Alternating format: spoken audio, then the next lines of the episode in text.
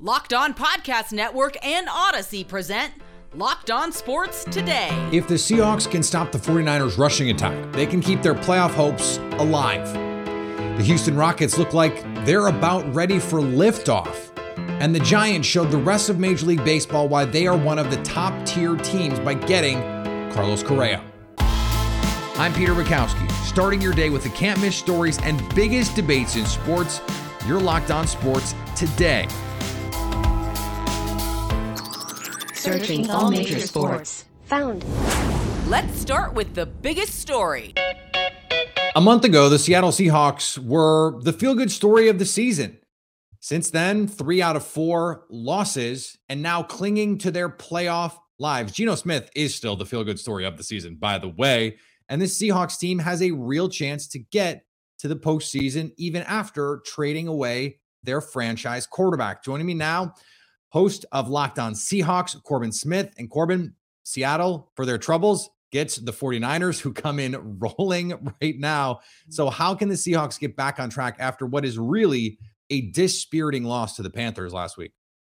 First and foremost, Peter, they've got to find a way to stop the run. And I don't know if it's feasible against this 49ers offense, which is maybe the number one rushing juggernaut in the NFL with Christian McCaffrey now on board and all the different weapons they have. Kyle Shanahan scheming up in his laboratory ways to beat the opposition, all the different formations, the pre snap motion.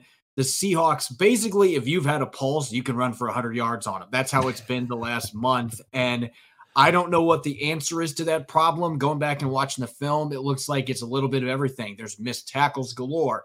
They can't get off blocks. Their defensive line is messing up run fits. Their linebackers, they're messing up run fits. It has been a system wide issue. It isn't just one position group, it's the whole defense, all the way from the defensive line back to the safeties. And what's crazy is during their four game winning streak earlier in the season, that run defense was one of the best in the NFL. It looked like they had turned things around. And then they went to Munich. They played the Buccaneers, who aren't exactly a juggernaut running the football themselves, and no. got exposed. And ever since then, they have not been able to seal the cracks on this run defense. So, if they're going to have any chance of winning this football game, yeah, they're playing at home. That's going to benefit them. But uh, they're going to have to find a way to slow down San Francisco's run game. And the way they played the last month, uh, that's going to be very difficult for them to accomplish. It looked like for part of the season at least that that the Seahawks were going to be able to win some of these games in a shootout. I mean, they won some some crazy games, beat the Lions 48-45. Uh, they had a 39-32 loss to the Saints. They beat the Cardinals 31-21. I mean, they won games scoring 30 plus points. But the 49ers are a different beast. This defense is incredible. How do you think the Seahawks can try and attack this 49ers defense? Because you are going to have to score probably 24, 27 to beat the 49ers right now. It's really a conundrum, Peter, when you think about it, because you look at the 49ers pass rush with Nick Bosa and company. I try not to. They're scary. It, it, it's dangerous. and their linebackers are fantastic, really athletic linebackers across the board. And then their secondary, they've really solidified that group with Charvarius Ward coming in at corner, uh, Talanoa. Uh, I never say his name correctly. Fenga or Hufanga, however you Hufanga, pronounce it. Yep. Has been fantastic all season long. Pete Carroll was raving about him earlier this week. And so the 49ers from front to back, they have an elite defense that really fits the scheme that they're playing. They're well coached. And so, from Seattle's perspective, what's the best way to beat this team? Well, they have given up some chunk plays where there's been coverage breakdowns, but are you going to have an opportunity to do that when you have Nick Bosa and company chasing after you? And so, they've got to find a way that they can get their run game going, which ironically, they haven't been able to stop the run. They haven't been able to run the ball effectively either the last month. That really has been the biggest issue, is just the run game in general if they can find a semblance of a run game, get those tight ends worked in the middle of the field, and open up some of those deep balls downfield. The 49ers have given up some shot plays this year. You've just got to be able to set those up. And when you get those opportunities, Geno Smith has to be money. That is how you move the ball against this team. I don't think you're going to have success if you're trying to run a lot of 10, 12 play drives, which hasn't been strength for the Seahawks anyway. But that just doesn't work against this 49ers defense. They're going to need some explosive sprinkled in somehow, some way. And it's just really difficult when you consider the pass rush that they've got to do that. Stay up to date all year on the Seattle Seahawks by subscribing to Locked On Sports today and the Locked On Seahawks podcast on the Odyssey app, YouTube, and wherever you get podcasts. Thanks for making Locked On Sports today your first listen. Coming up, the Houston Rockets are beginning to see the pieces come together. But first, we look at yet another close loss for the Chicago Bulls. Can we can we pause the pod for a second? Okay, we paused. Great, because you have to try the new Built Bar flavors. I'm talking about cookie dough topper, cookie dough brownie bar, coconut brownie topper.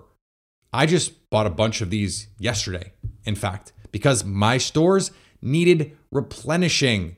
These things are unbelievable. You are going to want something a little bit on the tasty side around the holidays and maybe a little bit less on the naughty side for the holidays if you're trying to stay on Santa's good list. So, Built can help you do that because we're talking about 100% real chocolate, but 17 grams of protein and just 130 calories. Just sink your teeth into that first bite and it will change your life forever. I'm not joking. I'm not exaggerating. These things are a game changer. They became a staple in my household. They really have. Get 15% off your order right now by using the promo code locked on 15 at built.com. Now, here's what you need to be locked on today. The Chicago Bulls dropped yet another close game, this one to the New York Knicks. The Chicago Bulls lose another close game. They've been in so many this season, and they continue to come out on the wrong side of them. I'm Pat, the designer from Locked On Bulls, and you know what? This this Bulls team has a lot of questions that it needs to answer, especially going through the rest of this season as they drop another game to the Knicks 128 120. Julius Randle was magnificent tonight. Bulls did some good things defensively against him to make things tough for him and Jalen Brunson. Got the game back to force overtime, forcing it close. Again, tough in those in quarters, but the Bulls fight their way back as they've done all season. But you know what? When it comes down to crunch time, this Chicago team, unlike last season, does not have it. And you know what? It's 18 games this season now. The Bulls are 2 and 12, 2 and 16 in games decided by 5 points or less. The Bulls have to find some answers, man. Uh, we'll be over on Locked On Bulls, breaking this entire game down, figuring out more. Tune in with me and Hayes over there, man. Y'all stay safe out there, Chicago. The Golden State Warriors lost to the Indiana Pacers on Wednesday, and that was only the second worst thing that happened to the Dubs. Golden State Warriors are now 0 and 2 at the start of their six game road trip, and Stephen Curry is injured. I'm Cyrus Saatsaz with your Locked On Warriors Locked On Now recap of the Golden State Warriors falling to the Indiana Pacers in Indiana 125 119. Stephen Curry left the game in the third quarter with a shoulder injury that right now is inconclusive in terms of the severity of it. He's scheduled to undergo an MRI tomorrow morning and a disastrous second quarter with Kerr stubbornly continuing to play his two way players, Ty Jerome and Anthony Lamb, resulted in the team being outscored by 19 points. That was the difference in the game. Follow the program on Twitter at Locked On Dubs. The Orlando Magic won a barn burner against the Atlanta Hawks. No, seriously, they allowed 124 points and won. A 50 point first quarter, the Orlando Magic make NBA history, make franchise history, and hold on to win 135 to 124 over the Atlanta Hawks. My name is Philip Rossman, the host of Locked On Magic. And while a lot of the attention is going to go to that first quarter, as it should, because the Orlando Magic played exactly how they want to play, and they're going to be showing that game tape over and over and over again to show them exactly what they need to do to win games. But this game was won in the fourth quarter because Atlanta did cut the, down a 29 point lead to at least nine, eight points several times. But every time this young Magic team pulled away, they were able to make the stops, make the plays, make the baskets they needed to win the game. And that's really what this comes down to: is the growth that the Magic are showing throughout the course of this season. Yes, they're much more he- much healthier now, but a four-game win streak is really about that growth, that poise and that confidence, and yeah, a little bit of swagger to go out and win basketball games. The Magic made the plays to win in the fourth quarter, which is something they were not doing earlier in the season. We'll have a lot more coming up on Locked On Magic. And on the ice, the Minnesota Wild were able to take advantage of a shorthanded Detroit Red Wings side. Make it seven of nine for the Minnesota Wild, and they got a little bit of help from the Grim Reaver. Hey, everybody, Seth Topal, host of Locked On Wild, your daily Minnesota Wild podcast, recapping a 4 to 1 win for the Minnesota Wild against the Detroit Red Wings. Red Wings came in short-handed, and for the Wild, they are able to collect a goal in the first period off the power play. Freddie Gaudreau, one of two on the night for Gaudreau. The Wild also got goals from Matt Dumba and Matt Zuccarello. Ryan Reaves with a couple of real physical hits against Detroit, and that helped the Wild set the tone from the get go. And the Wild have now improved to 9 6 and 1 at home after a rough start. For more on the Minnesota Wild, make sure you follow Locked on Wild wherever you listen to your podcasts. Is another story you need to know. The Houston Rockets may or may not be actually trying to win games organizationally, and they haven't won a ton of them this season. They're 9 and 18, but in the last 2 weeks, they have wins over the Milwaukee Bucks, the Philadelphia 76ers, and two against the Phoenix Suns. They're 4 and 2 in their last 6. Jalen Green is looking better and better. Jabari Smith finally getting comfortable as a rookie. Maybe there's something here. Jackson Gatlin from Locked On Rockets assess for me right now where this Rockets team is in what we expect to be a long term arc of development. Well, I think you're finally starting to see some of the pieces coming together here, Peter. Is you're seeing Jalen Green really becoming comfortable being that focal point of the Houston Rockets offense. The entire offense is geared to get him as many shots as possible, and he really is kind of coming into his own. Over these last five home games, specifically for the Rockets, Jalen Green's numbers have been off the charts. I had them pulled up before this segment, and they are now disappearing. My, my tab here for basketball reference has eluded me, but Jalen Green's performances, his splits, his home and road splits have been Uh, really impressive. He's playing really, really well at Toyota Center. And then on the other side, you got Jabari Smith Jr., the number three overall pick from this year's draft. I mean, he had a rough go of things to start his rookie campaign. The Rockets had a really, really difficult schedule right out of the gate, but you're starting to see the game slow down for him, right? We talk about that, you know, we talk about the game slowing down for these young guys all the time, but that's really been on display as of late. Over the last 10 games, Jabari shooting 46% from long distance. The shot is finally starting to fall, the shot that we kind of thought that he would have coming into the NBA. And then on top of that, he's had some really encouraging performances defensively. Uh, Peter, this is a guy who is going to be able to anchor defenses in the NBA for years. He he didn't single-handedly shut down Giannis Antetokounmpo. That's not fair. But in that Bucks win, he was the tone setter from the start of the game yeah. all the way to the end against Giannis, and that has to be incredibly encouraging if you're a Houston Rockets fan. Yeah, blocked him at the rim. How many wings can say that they can get to a Giannis Antetokounmpo shot at the rim. Not many, but Jabari Smith can do it. So there is this young core. I'm sure there are some Rockets fans who are trying to be slick for Vic or whatever we're going with in the Victor Wembanyama sweepstakes, but there is some signs of life here. So so set not reasonable expectation, but set some goals. Like what should the Rockets be trying to do, especially if some of the play we've seen of late is is real and sustainable for them?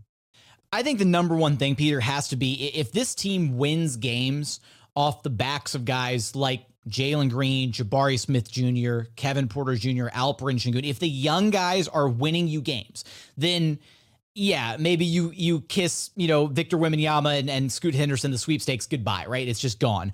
But at the same time, that's what you want to see. You want to see these young guys start to kind of galvanize and come together and find ways to win games. The Rockets, have actually, as far as their like clutch performances this season, they've played in 14 games that qualify for clutch minutes, and they've been seven and seven. So seven of their nine wins have come at the hands of games that have been kind of down to the wire, you know, closing moments within five points, give or take one way or the other to close out a game. And they found ways to win some of these games. Having young guys learning finally how to win, how to close out games, how to maintain big leads like they just did in their most recent win against the Phoenix Suns. They went up. It was a wire to wire win against the Suns. They were without without Devin Booker, of course. But at the same time, that's a game that last season, the Rockets probably would have choked that lead at some point and maybe given up, you know, taking the foot off the gas, that kind of thing. So it's nice to see them finally growing up and, and kind of becoming NBA players who understand how to close out and how to win games.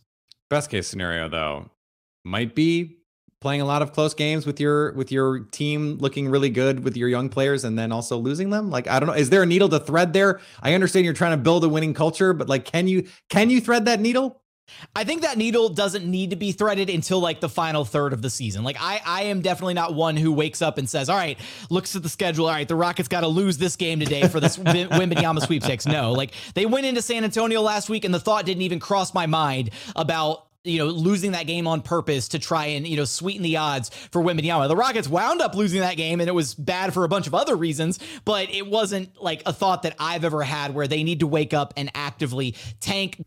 Stay up to date all year on the Houston Rockets by subscribing to Locked On Sports today in the Locked On Rockets podcast on the Odyssey app, YouTube, or wherever you get podcasts.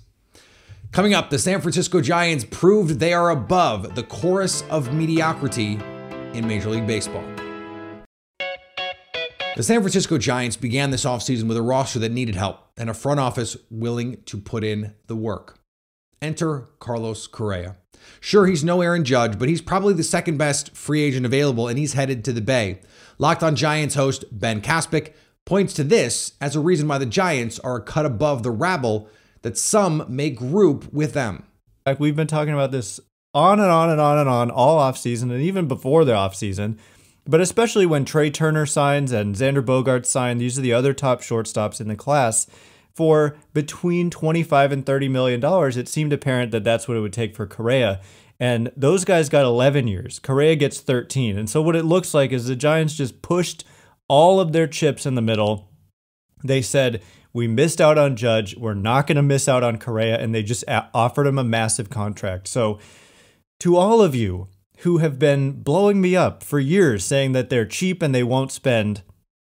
I could take this opportunity to say I told you so, but you've been right more often than I've been right, or you've been right more often than you've been wrong. But can we drop the narrative that the Giants are the Pittsburgh Pirates, or the Giants are the Oakland A's, or the Giants are whoever, whatever schmuck franchise is out there not willing to spend money? The Giants are not that team. I don't know why this is even a question mark the Giants are a premier franchise, a premier destination. Why wouldn't they be? And it's not just that the Giants have won a lot of baseball games since most of these players have been alive, though, of course, that matters. It's not just the legacy of players like Barry Bonds, who, for whatever questions we have about the integrity of the game part of his career, he is an all time great player, an iconic player, an iconic park, and an iconic part of the world, a part that gives players myriad opportunities to take advantage of the tech situation going on in the Bay Area, all of the innovation to start companies, to invest, all the opportunities it provides, and of course, to live in one of the most beautiful parts of the world in any part of American sports. The fact that Aaron Judge seemed poised to go there is proof of this. And of course, Carlos Correa, not the quality of player of someone like Aaron Judge, but still someone that the New York Mets and Steve Cohen looked like they were about to open the wallet back up. It's a big wallet with Steve Cohen and reach down into the recesses of it for even more money than they've already spent. Instead, he went to the Giants. There should be no question about this team, this franchise, this organization, because they've proven it year in, year out, and decade in and decade out, at least since most of the players in Major League Baseball have been alive. And finally, Boston Red Sox fans are upset. In related news, water is wet and it's cold in December, most parts of the country. Xander Bogaerts is gone just a few years after the team unceremoniously traded away Mookie Betts. Red Sox president Sam Kennedy has a response to those fans. He said, I would put our organization and our track record up against anyone else's in Major League Baseball, period. And given that the Red Sox have won four World Series since 2004, more than any other team, I think Boston fans will find little sympathy for their plight in heavy scare quotes among other baseball fan circles. More likely, instead of Sweet Caroline, it's going to be the world's smallest violin, you'll play a little tune on for them. Thanks for making Locked On Sports today your first listen. Now go find your favorite team's Locked On podcast and make them your second listen. Coming up tomorrow, who has the biggest test this weekend in the NFL? So at least until tomorrow, stay locked on sports today.